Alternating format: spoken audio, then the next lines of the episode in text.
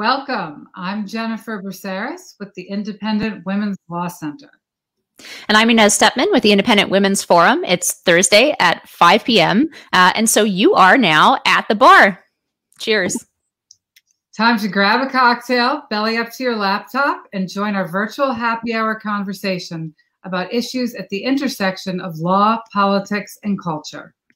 Today, I am drinking a glass of cheap red wine. How about you, Inez?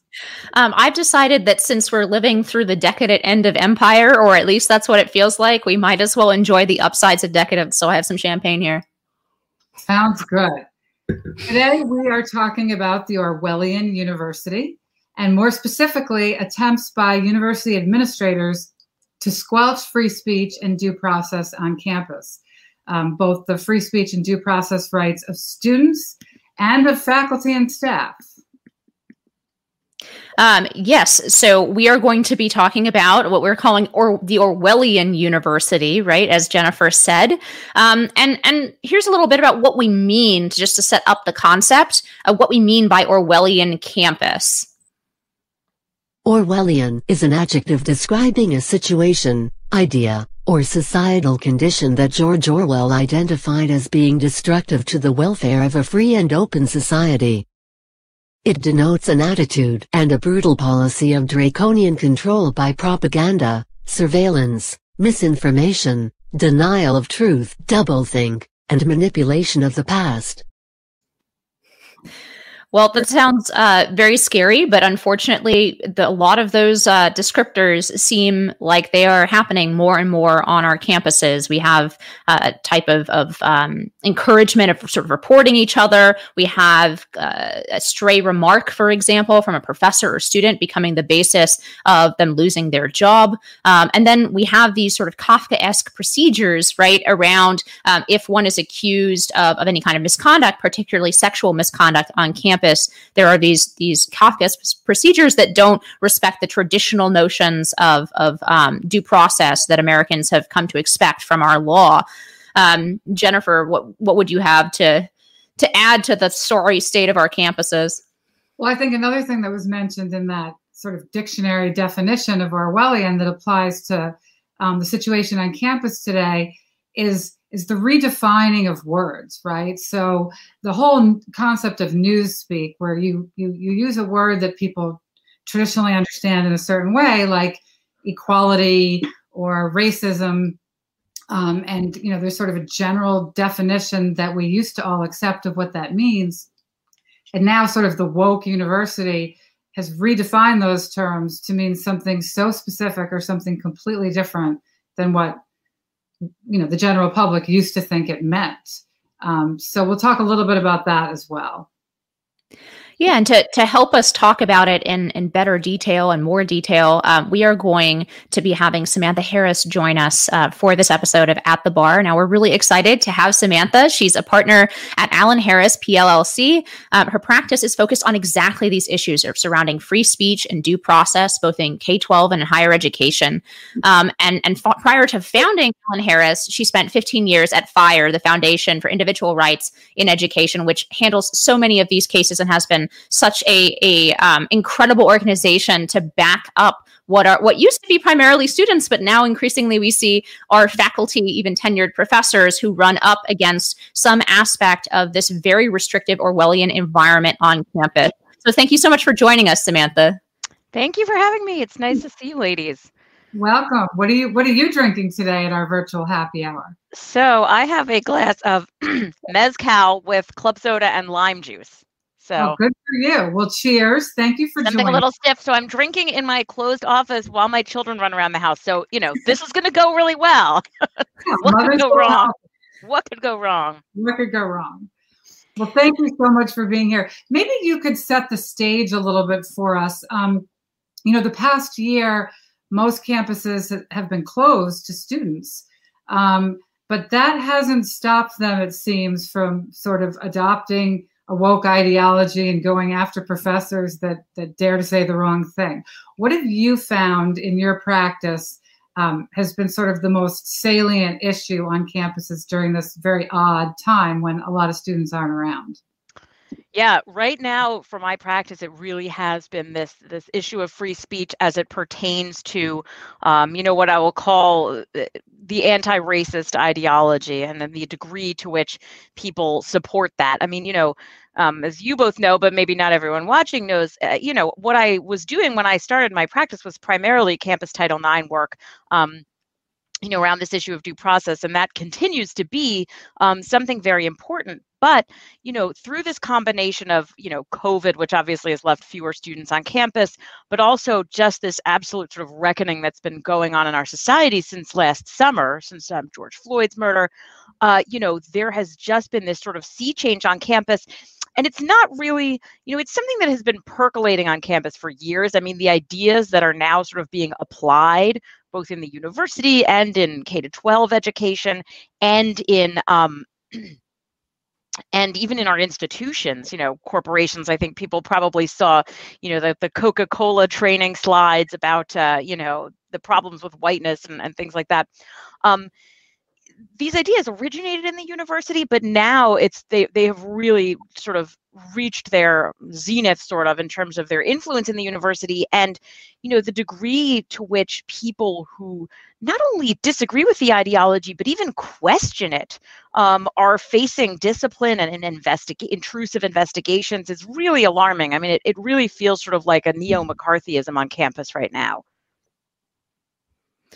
um, absolutely, and and I'm glad you brought that up. Um, we're going to to get to all of those issues, I think. But first, just to lay out, I know that you have done so much work on Title IX, um, and for most people, Title IX and the issues surrounding accusations of sexual assault kind of burst into their political consciousness uh, during the Kavanaugh hearings, right?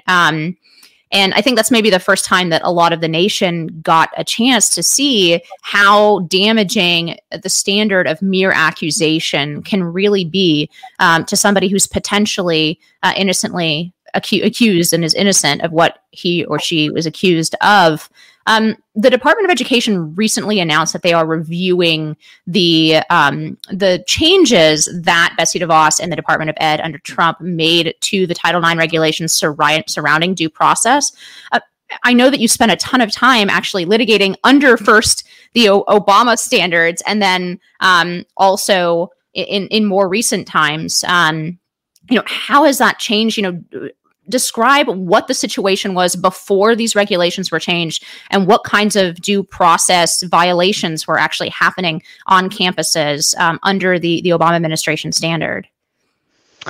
Yeah, so, you know, around 2010, there began to be this groundswell of activism around, you know, perception that campuses were not doing enough to address the issue of sexual assault on campus. And that led the Department of Education not only to issue new guidance, but also to just really aggressively begin investigating more schools um, for you know not for violating title ix specifically by not doing enough to address this issue of student on student sexual assault and harassment. Because you know i don't it may be worth backing up here for some people who, who don't necessarily know this. You know title ix is a law that prohibits sex discrimination in higher education um, and for a lot of people who aren't familiar with what we're talking about now they associate it with college athletics maybe um, but you know, through a series of court decisions and administrative regulations, sexual harassment, eh, which includes sexual assault, um, has come to be a form of sex discrimination prohibited by Title IX if it's severe enough that it, you know, it really limits someone's ability to get an education, and if the school knows about it and doesn't do anything about it. So that's why, I mean, a lot of people sort of the first question they ask is, well, why are campuses adjudicating these cases at all? Um, I, I try to explain it to people, and I say, you know, imagine a situation where um, there's a series of sexual assaults on campus, and the girls or the young women go to the dean and complain about it, and the dean does nothing. And then say, you know, a boy is harassed in some manner or another, and he goes to the dean, and the dean immediately investigates. There you have a very clear cut case of disparate treatment. And so when people ask, well, why how did this come to be considered discrimination? I, I try to explain that it's it's discrimination if the school is treating complaints by women di- differently than it's treating complaints by men, and so the school has an obligation to to treat them all equally. Right. Um, and so what happened was this pendulum swing where all of a sudden schools, you know, were were trying to appear more aggressive on, on you know, and cracking down on sexual harassment and assault. But what they did in a lot of instances was simply make it easier to find people guilty, whether or not they were guilty. And they did this by removing important procedural protections like the right to a hearing. Um, and so then what happened after that was a wave of litigation uh, by students who had been accused um, and argued that they had been denied due process. Um, or, you know, in the case of private schools, because due process is a constitutional concept that we think of at, at public institutions.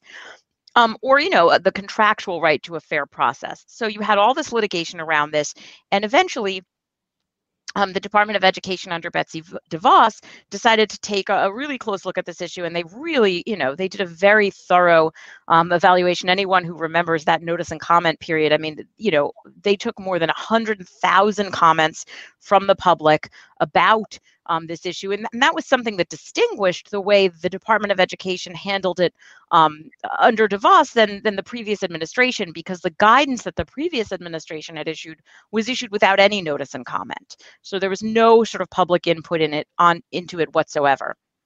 Um, I think one of the interesting things when those regulations came out is, you know, how people on the left went crazy about how the administration's trying to roll back protections for survivors and half the people who said those things hadn't even read the regulations. I mean, if you really read them, they're quite reasonable and they're they're procedures that you would want anybody to have, uh, whether they are both whether they're the accuser or the accused in a process. Um, you know, you'd want somebody to know what they're being accused of. You'd want both parties to have an opportunity to present their side of the story to a neutral fact finder.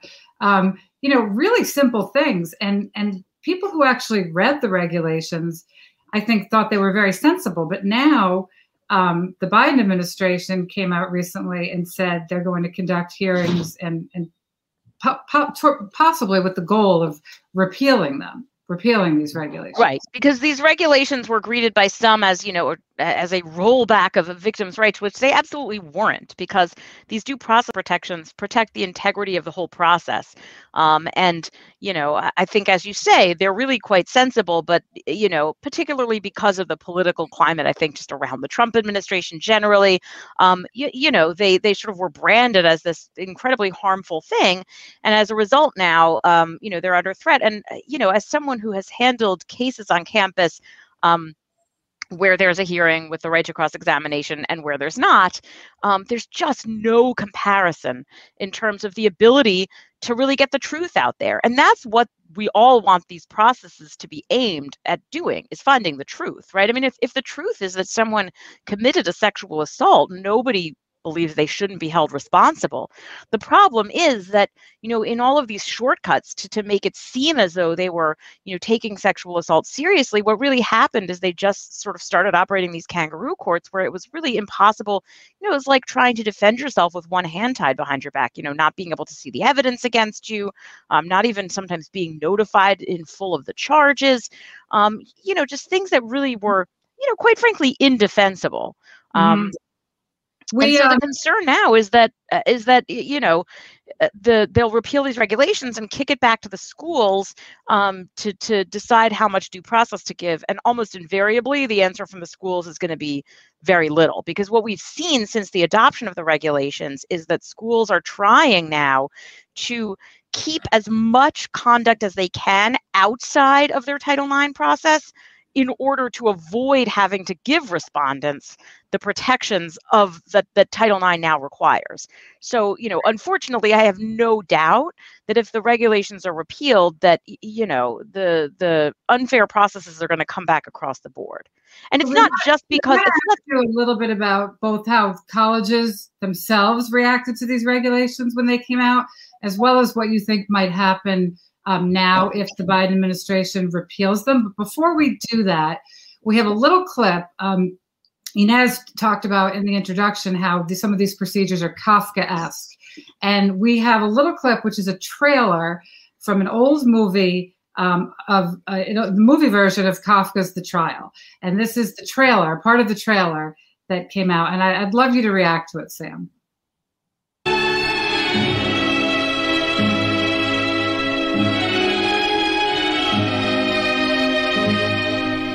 Quite honestly, I can't remember a single offense that could be charged against me. But the real question is, who accuses me? Can there be any doubt that behind my arrest, a vast organization is at work? An establishment which contains a retinue of civil servants, officers, police, and others, perhaps even hangmen.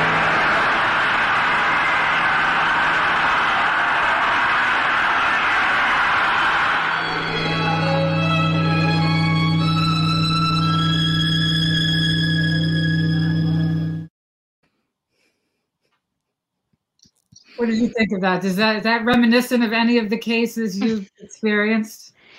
Well, I think you know, in some ways, the the sort of mob mentality uh, is making me think, you know, even more of some of what we're seeing on campus today around the anti-racism issue, um, and you know, the way that people will just sort of circle the wagons around anyone, um, or or to keep out anyone who doesn't agree with this ideology, and and you know, this accusation of of racism, which it's almost impossible to rebut, right? Because it's, you know, in some ways, a subjective. I mean, some people might believe it's an objective determination but it's very hard if someone says you are a racist to prove no i am not a racist right? That's something that's very difficult to prove because almost anything you say to try to prove it um, to your critics will just be more proof that you are. Um, and so these sort of show trials where you know what what we see a lot of and i'm sorry if i'm changing the topic here so you can you can bring me back to the title ix stuff in a minute but you know what we see a great deal of here and this is what i find really frightening is that you know you'll have a lot of and i have a lot of clients like this faculty who um, will write something um, something for an outside newspaper you know something not in the context of their employment um, that will uh, ruffle people's feathers um, and this could be about racial issues it could be about transgender issues um, that's another hot topic these days that is getting a lot of people in trouble and then you know it will sort of proceed predictably. A Twitter mob will call for their firing, will start, you know, pressuring the university to do something.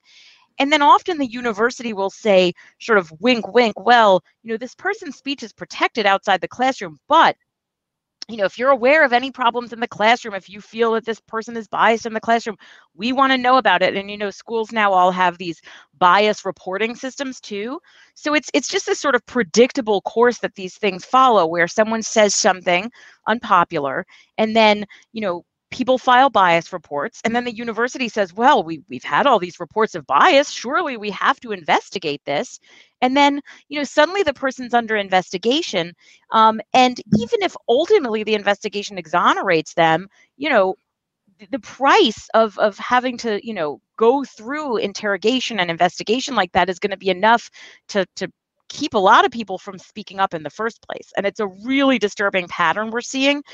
And so this sort of show trial thing in some ways um, brings that to mind more than anything right now absolutely and and let's just let's just get into it because um, obviously this is such a huge part of your practice now especially since because um, college campuses largely have have uh, in, in, some cases they've returned but not in full in-person classes and they have all kinds of rules about socialization. Uh, some of the the title ix issues even though they're super um, important changes being made to the law. Um, a lot of those Title IX issues, I assume, have uh, have have had a drop in the number of cases simply because there are fewer ragers for them to happen. I, I think that is. I think that's true. I mean, if I had to speculate as to why, you know, I have so many fewer Title IX cases than I did, you know, a while ago, because you know, interestingly, I actually started my practice during the pandemic, but typically people with the Title IX accusations, they don't always get brought right away. So, you know, in the early days of my practice, I had a lot of cases that stemmed from incidents that happened before the pandemic. Um, but it's true. I mean, I think the pandemic has really changed the nature of socializing on campus. But I also think we can't underestimate just the right. um, the racial unrest that has been going on since June of 2020. That's just it's really shifted the focus too of um, administrators in particular. So- so let's get into that. I mean, um, the the case du jour, and and there have been so many of these cases, uh, both at the university and K twelve level. Of course, um, Bari Weiss on her Substack published the this piece from Paul Rossi about um, yes. a private K twelve school, uh, things about flagging students who question ideas in class. I mean, thoroughly Orwellian stuff. To circle back to the first part of this, yeah. But I guess, and, and then of course, what happened to Jodi Shaw? Hi, we saw your comment um, at, at Smith College. Um, and and the case du jour seems to be what has happened on Georgetown University campus with regard to a law professor who was having what she thought was a private conversation um, and and uh, saying a, a true from her perspective thing about her students, which is that she was actually disturbed to see um, that African American students tended to cluster near the bottom in terms of of um, their their um, academic results. And she was like concerned about this and she wa- was wondering how they could change this fact right? Right. Um, but that that didn't matter. Um, and it appears and you can correct me if i'm wrong because i'm not familiar with some of these procedures but um, it appears they they totally jettisoned their own usual internal review procedures for cases like this and they summarily dismissed her. Um, what kind of protections under our our laws whether that's you know under civil rights law or under employment law what kind of protections do people in this sort of situation where they have been accused of, of as you said this amorphous charge of racism um, and then had their careers either either fired or um, they they have lost the ability to teach classes like Amy Chua um, or um, um I think Kay Hymowitz, or or there have been some other other cases where they've just been taken off of their classes. Amy um, Wax is another one. Yeah, Amy Wax. Yeah, there's this long list of, of you know what what legal resource recourse do you have? If you find yourself in this situation and you work for either a public university so let's let's separate them out. If you work for a public university what are your recourses? Um, and then if you work for a private university what what can you do legally to fight back against this kind of charge well, you know, I'm going to give a very lawyerly answer and say that it really does, unfortunately, depend a lot on the circumstances and the facts. Because even at a public university, for example, there's a difference between the faculty member who publishes an op ed in the local paper, in which case they are speaking as a private citizen on a matter of public concern, and their speech is pretty unambiguously protected by the First Amendment, and a faculty member who, uh, you know, is speaking in the context of their employment, maybe in class. In which case, the degree to which their speech may be protected actually depends on um, the jurisdiction where they are at and what courts have held about um, you know public employee free speech rights in the academic setting. That's actually sort of an open debate uh, among the courts and there's a split um, about the degree to which because unfortunately you know public employee free speech rights are limited um, because courts the supreme court has held that the government as an employer has a much greater right to restrict the speech of its employees than it does of you know its citizens but Sam, what role does tenure play in this? I mean, it's one thing if you're, you know, a clerk at the United States Post Office and the federal government doesn't want you wearing a shirt that says, you know, Donald Trump or Joe Biden for president because they don't want to send a political message. It's another thing if you have tenure and you raise a problematic or controversial idea with your students for the purpose of teasing out arguments and debate. Um, so, yeah, what role well, does tenure unfortunately not enough of a role. I mean in my experience at least you know i certainly tenured professors it's a little you know the school will have to jump through more hoops to fire a tenured professor but unfortunately you know even tenured professors can be fired for cause and this is where these sort of pretextual investigations and things that i'm talking about come in. I mean i have an absolutely terrifying case and you know while typically a lawyer can't just reveal the names of their clients some of my clients actually you know work with me in part because uh, you know of my writings and things like that. And the story I'm about to tell you is a, is something that I have written about publicly and identified myself as the client's attorney. So in, in this particular case, you know what I'm telling you is something that's already fully in the public record and that he has you know encouraged me to write and speak about. I represent a professor named Charles Negy at the University of Central Florida who um, I'm trying to think now, I guess it was a year and guess the investigation was last summer. So I guess it was it was around the time of, of George Floyd. So, you know, May or June of 2020, he posted some tweets and his Twitter account was not affiliated with the university at all. He didn't identify himself as affiliated with the university. Um, but he tweeted some things that uh, upset people about, you know, the existence, you know, that affirmative action being black privilege and, you know, things that you and I might not agree with, but things that were well within the mainstream of political discussion and that he was well within his rights as a citizen to be commenting on. And this, um, you know, angered a lot of people. And so a campaign started trending on Twitter hashtag UCF fire him.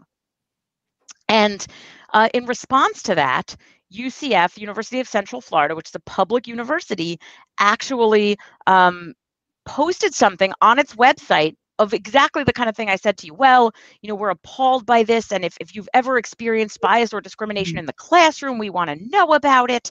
And so, you know, following this public solicitation of complaints, hundreds of people from, you know, classes spanning back 15 years started saying, oh, yes, actually, you know, he really said things in the classroom that were inappropriate. Now, he's someone who teaches very controversial topics that I think, you know, it would be very difficult for any faculty member to teach in this climate. He teaches, he's a psychologist, and he teaches cross cultural psychology and sexual behavior. Okay, so I mean, his classes are a minefield. And he covers these issues with really refreshing frankness. Um, and he really tries to teach students to think for themselves and challenges students to back up their opinions with facts. Um, and his blunt teaching style has has ruffled feathers along the way um, and that's been reflected in some of his evaluations but his evaluations have largely been stellar and to the extent that students haven't liked him it's because of his sort of blunt teaching style that that the school has always known about. Um, and yet this man was subjected to nine hours of interrogation and then a seven month investigation after which he was fired for things that are entirely, in my opinion, and I hope one day in a court's opinion, we will find, protected by academic freedom.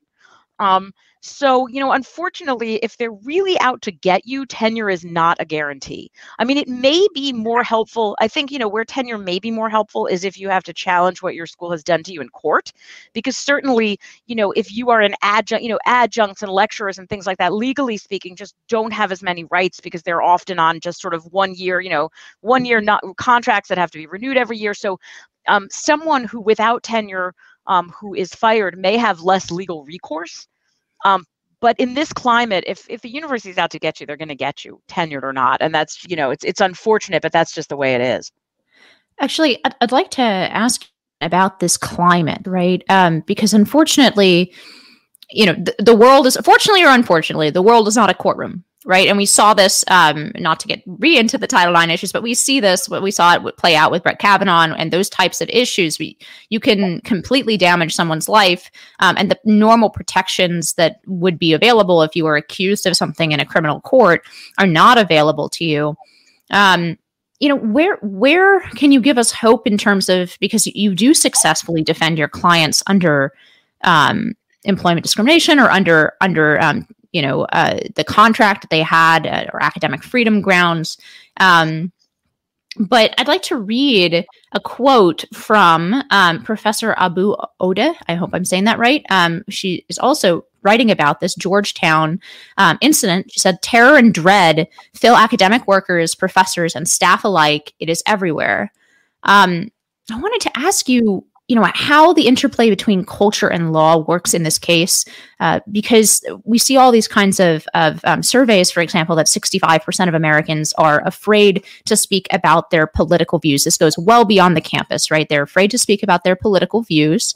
Um, and we see a, a corresponding disturbing rise in as particularly students and young people who are willing to use violence. So, one in five in a Brookings Institute poll, I'm sure you're familiar with, um, showed that one in five students on campus think that violence is an appropriate response to offensive speech, right? Um, there is this climate that completely chills speech even you know all you need is, is a couple high profile cases like this particularly on your own campus to really terrify both students and professors out of expressing their their opinion. So, I mean, what hope can you give me in that regard? That um, you know th- that perhaps the law and uh, having a few of these high profile clients that you've had and, and sort of defending them in in the four walls of the courtroom will have an impact on the larger culture that is is making it i mean not to, to go off on a, on a, a little rant here but uh, my family comes from you know, communist poland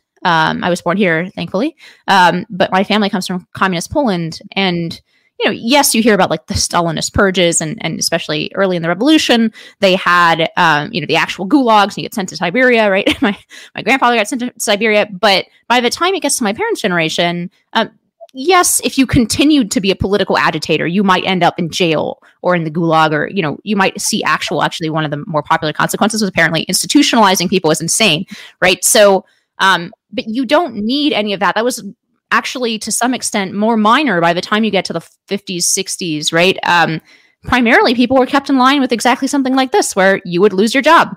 And if you were, for example, a professional person for your whole life, you would find that you were suddenly unable to put food on um, your your family's table by anything other than digging ditches, for example, and that all of your personal contacts would abandon you because um, you had been marked as as sort of a opposition in opposition to the regime, in opposition to the people, right?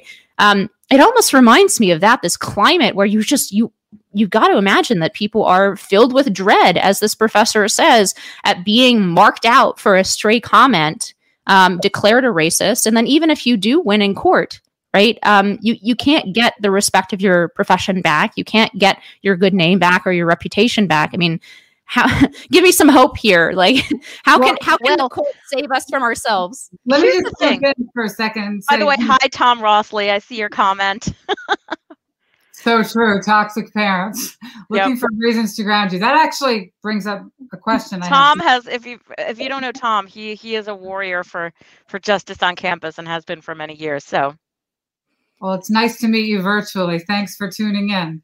Um, I think Inez's point is a really important one because not everybody is going to go through the ultimate punishment of the gulag or being fired even right so so you have amy chua who had her small group class taken away or you have amy wax at, yes. alma mater penn who you know she's not allowed to teach first year students or she wasn't for correct correct so those i call this the death by a thousand cuts strategy and it's actually increasingly popular because i think you know schools realize very often um, that they can't just out and out fire someone for their free speech. So they take these little steps oh you know we're just going to offer students another section of your course um, or even though we never actually have and historically have had enough students to fill two sections of this course or you know so on and so forth uh, you know and and this is a real problem.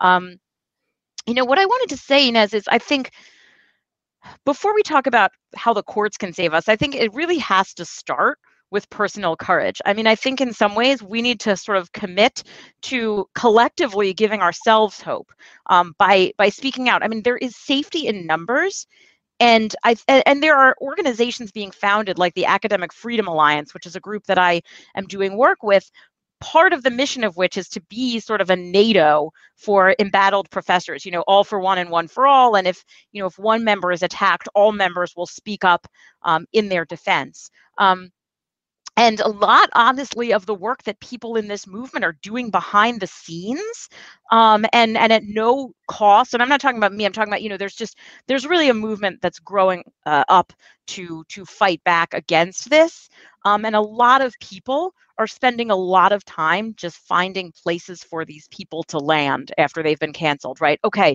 you want to speak up and lose your job? We'll give you a fellowship here. We'll do this for you. We'll find you a, you know, you will because, you know, people need to be emboldened to speak up because, you know, Jordan Peterson actually, and you, you mentioned Paul Rossi, um, the teacher at Grace Church School who published a, an essay yesterday on Barry's uh, website. And, you know, Paul said he's speaking up in part because he knows that a lot of other people can't, you know, um, that they feel that they can't risk their jobs, they can't. Um, and Jordan Peterson tweeted Barry's um, thing out yesterday with a comment, and I don't have it in front of me, so I'm paraphrasing, but it was essentially, you know, if a thousand teachers stood up and said what Paul said, even if a hundred teachers stood up and said what Paul said, this would end. This would collapse in on itself. Um, and it's really the fear, I think. It, I think it's really at the moment and i say at the moment because i think that you know once a generation of students is sort of educated in this ideology you know we may have more sort of true believers but i think right now the number of what i will call real true believers the people for whom this is you know nothing short of a religion honestly is is a small minority of people and then there's a much larger group of people who are going along with it for sort of careerist reasons um, you know either when i say careerist i mean administrators who think they can build their career on doing this or people who are doing it out of fear, going along out of fear because they can't afford to lose their jobs. Um, and I think that if more people speak up, this will collapse in on itself. It simply isn't sustainable. So before we even an army of the canceled, yeah, eventually, So they they we even- return as zombies. it's true. There was an article, and I think it was like from a year ago or more now, but I forget where it was. But it, the headline was like, "All these people we canceled are now hanging out together." Oh yeah, I remember that actually. Yeah, it was like Um, they're having parties. and it's really true i mean without you know being able to divulge you know the identity of my clients and things like that. I'm just i'm always shocked to find out sort of who knows each other and to be like oh wait this person knows that person and this person's been talking to that person. Because there really is i mean it's the number of there was a great tweet months ago by someone you know I, I don't know who it was by but essentially said something like i can't wait till 70% of the population's been canceled and we reach herd immunity. Right? Because at some point um, so many people are going to have been canceled over this stuff that it's just you know the, the fact that you got fired from your position as a teacher for challenging you know for asking a question in a in a white affinity group session on you know white privilege uh, is is not going to be notable right? Because it's just going to have happened to so many people. Um, but in any event uh, to get back to what i was saying i mean i think look i do think this is going to go through the courts and i actually think um, you know and this is maybe a place where we can bring together what we were talking about a little bit with title ix and some of what's happening on campus with um, with the racial stuff. Because i think that in many instances um, there is racial discrimination happening and i also think there's a racially hostile environment being created um, you know, I mean, look, you see a case like Jodi Shaw's, right? An employee who's forced to go to trainings where she's, you know, it's demanded of her that she uh, speak about personal views on race and things like that. I mean, these are things that can create a racially hostile environment. So I think that in the years to come, much like after the excesses of Title IX, we started to see lawsuits by by people saying, well, wait a minute, this this discriminates against me as a male student on the basis of my sex, and I'm protected too. I think we are going to start to see lawsuits stemming from what really is a racially hostile environment that's been crea- being created on a lot of campuses and in schools and in workplaces. Um, I think parents are going to bring these lawsuits on behalf of their children. And one way to bring together all of the things that we're talking about, because we were also talking about sort of COVID and the impact of that on all of this, is that one thing that COVID has done is it has prompted a lot of parents to actually see what their kids are learning in school, right? Because one of the problems with Yep. you know this sort of anti-racism ideology is if you're not steeped in this, right, and you hear anti-racism, you think, great, I want my kid to be anti-racist. I, I don't Mm. want my kid to be racist, right? And so if you see, you know, online that your kid might be learning about this, you're not going to necessarily think anything about it. Or you get an email from your kid's teacher today, we talked about racism. But if you're overhearing a Zoom session where your kid is being read a book about white privilege or what you know parents are getting more involved and more concerned because they're hearing what their kids are being exposed to. And i think in some kids in some cases their kids are being exposed to a hostile environment. And i think we're going to start to see cases stemming from that.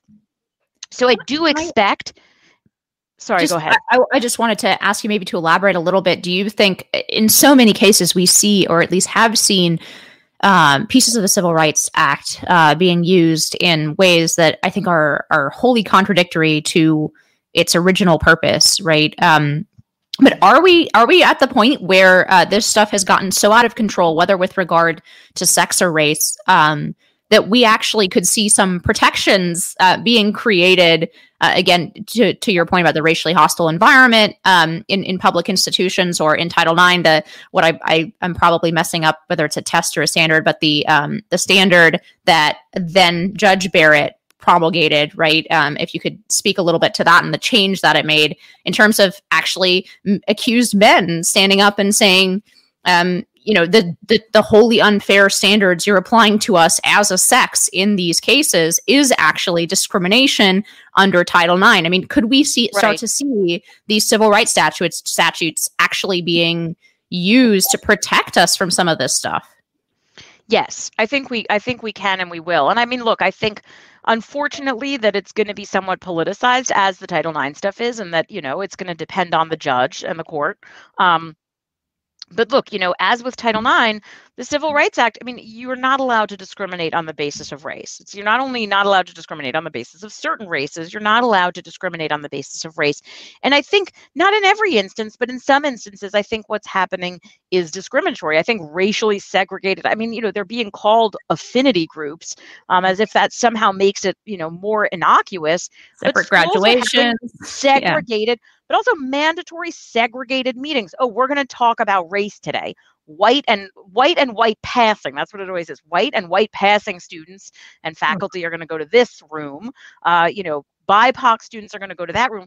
That is racial segregation and I, I personally don't think it's legal and i think a court is going to have to find it's not legal. But where the two issues that i'm talking about come together is that we're going to have to get enough people with the courage to come forward and bring these lawsuits right because i talk to a lot of people who uh, are want to challenge what's happening, but they don't want their child to be harmed. You know, they don't want um, the the blowback from their community. They don't want so you know people. It's going to take personal courage.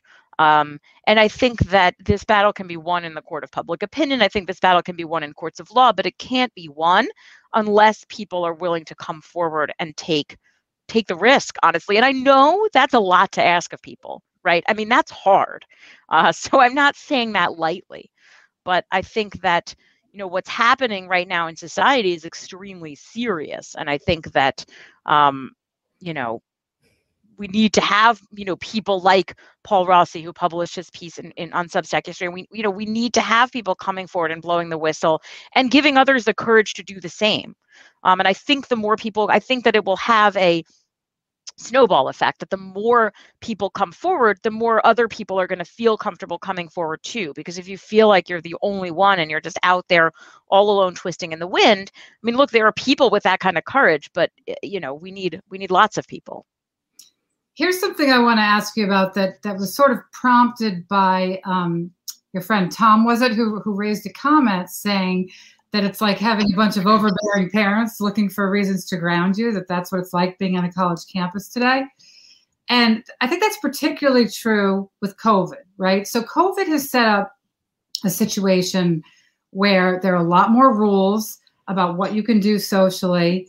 Um, and frankly, most kids are violating them, particularly if they live off campus because they're not natural, right? And right. so um, as more kids go back in the fall, I think it'll be interesting to see what what concerns me is sort of the disparate enforcement of COVID rules based on some of this woke um, you know stuff going on on campus. So in other words, you know, student A and student B might both violate a social distancing rule by having 11 instead of 10 people in their suite, but only the person who's the prominent member of the Republican club gets brought up on charges of violating the social distancing rule, or only the person who's spoken out, um, you know, or written a column in the paper about, you know, sexual assault on campus, or written a column, you know, supporting one candidate or another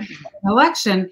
They're the ones that are getting brought up on these charges, and I have two kids. Well, I have one that just graduated from college and two that will be in college in the fall. And what I tell them all the time is these COVID rules are super strict, but you have to be extra careful because you have opinions that people don't like.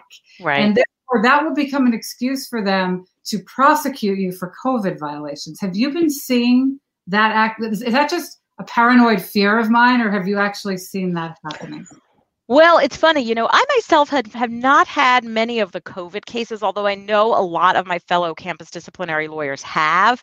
Um, and, you know, I know one of them actually won a, a, temporary restraining order recently against NYU, which has had particularly draconian um, rules. But I actually, I had a, a really interesting case that was sort of the intersection of COVID and, and all of this free speech stuff where a student, and I can't, I can't talk about what college it was at and everything, um, but a student was uh, admonished by another student for not having a mask on outside and said to the student, look, if you're so afraid of coach, and then the student said to him, look, you know, you got to put your mask on. We don't all want to have to go home in two weeks. And the student said, well, if you're afraid of COVID, go home. And this student, it turns out, and it was actually unbeknownst to the other student because it happened in the dark, was a student of color. And this student was brought up on charges that saying go home to a person of color violates their dignity and integrity. Um, so this was this intersection of of COVID and um, all of this, you know, sort of woke stuff.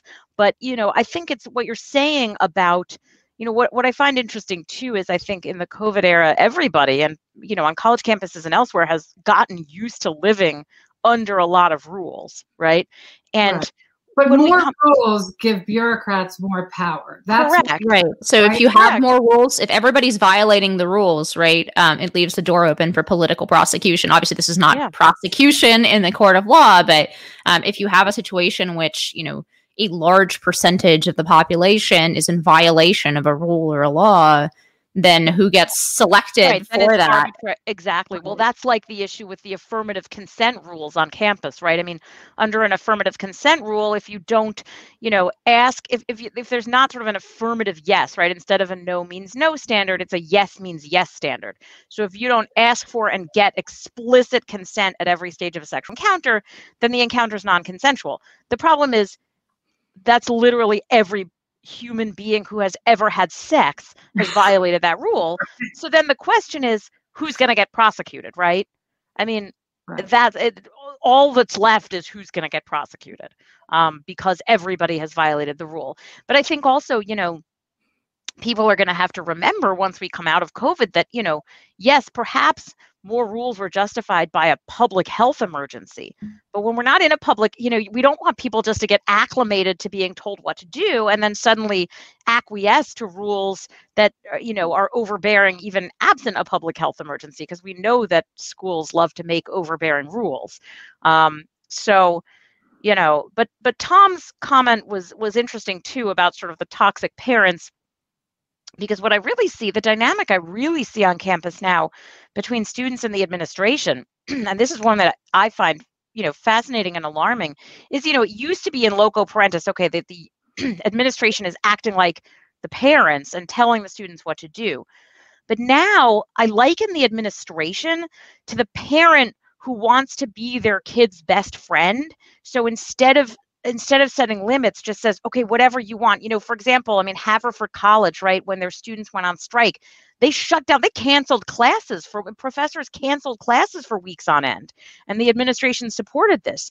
You know i was recently involved in a case where you know the, the university uh, was going to release information in response to student demands and this was information that really had no business being released. It was confidential information and that you know the administration said to me well do you just what do you what we're just supposed to tell our students? Yes we took care of it. And i said yes yes that's exactly you know we have to tell our students. No you don't. You don't. You know?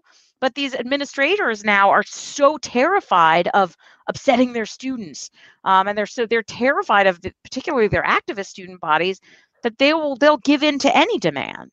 So i feel like they've gone from in some ways being the overbearing helicopter parents but or the parents to the parents who want to be their kids' best friends. So they'll let them do anything. But of course, they only want to be some of their kids' best friends. And that's part of the problem. Parental right. favoritism, always a controversy. Yeah, exactly. I think another thing that ties all of these issues together, whether it's, you know, racial controversies or free speech or, or sexual assault or sexual harassment on campus, is the process, right? And going back to not just due process issues, but, but the way that campuses, the campus administrative tribunals that deal with all of these things, COVID violations, or you know, and even if it's cheating, right? So you have you have this sort of parallel justice system and this campus administrative state that's adjudicating all these supposed wrongdoings. And in many contexts, not just the Title IX context, these these really are kangaroo courts. And what anybody, you know, I think who has kids or friends who have been caught up in these tribunals understands is that they're not really interested in finding out the truth of what happened, whatever the situation exactly. was. They're they're interested in setting up some sort of restorative justice model where what they want the, the, the student to do is fall on his or her sword, admit wrongdoing, self-flagellate, you know, write an open letter to the public apologizing right. for whatever the violation was, and then the university feels good about themselves because they've you know they've created a more virtuous student, a more virtuous campus. Um, and I think really that's what all of this has in common is these sort of kangaroo courts. Yeah. So I, I think on that note, um, I'd like to wrap up by playing a little clip um, from a video by Capital Cities of the song Kangaroo Court, which I think will illustrate a lot of these problems that we're seeing on campuses today. So thanks for joining us, Sam. Cheers to you and all the good work. Cheers. Thank you so much for coming on, Sam. Of it's course, been wonderful. always nice to see you. And anyone who's in trouble on their campus needs to call Sam. Call her. Go to lawyer. if my child were in, ca- in trouble on campus, I would send them to Sam. So there you Oh, go. thank you. And and with that, we will we will take it out with Cap Cap City's Kangaroo Court.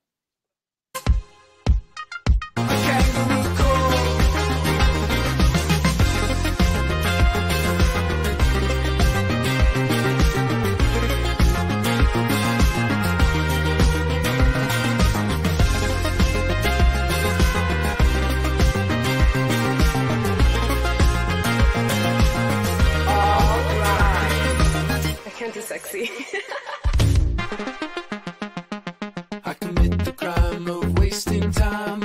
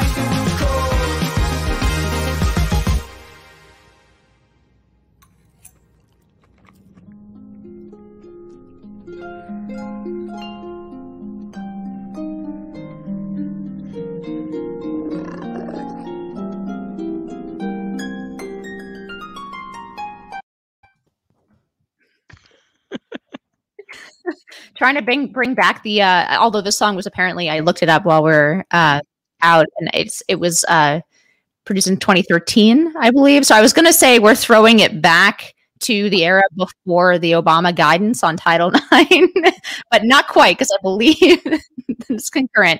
Um anyway thank you so much for joining us uh, at at the bar. Um, and thanks to all of our listeners for coming back. Um, I hope you will join us for these monthly installments. We may, if if if our fans clamor, we may bring it up to once every week. Um, have some great guests before. We've we've discussed uh, all kinds of things that are at the intersection of politics, culture, and law. And that's what we'll continue to do at At the Bar. Um, so thank you for joining us. Thanks, Thanks for having me. Nice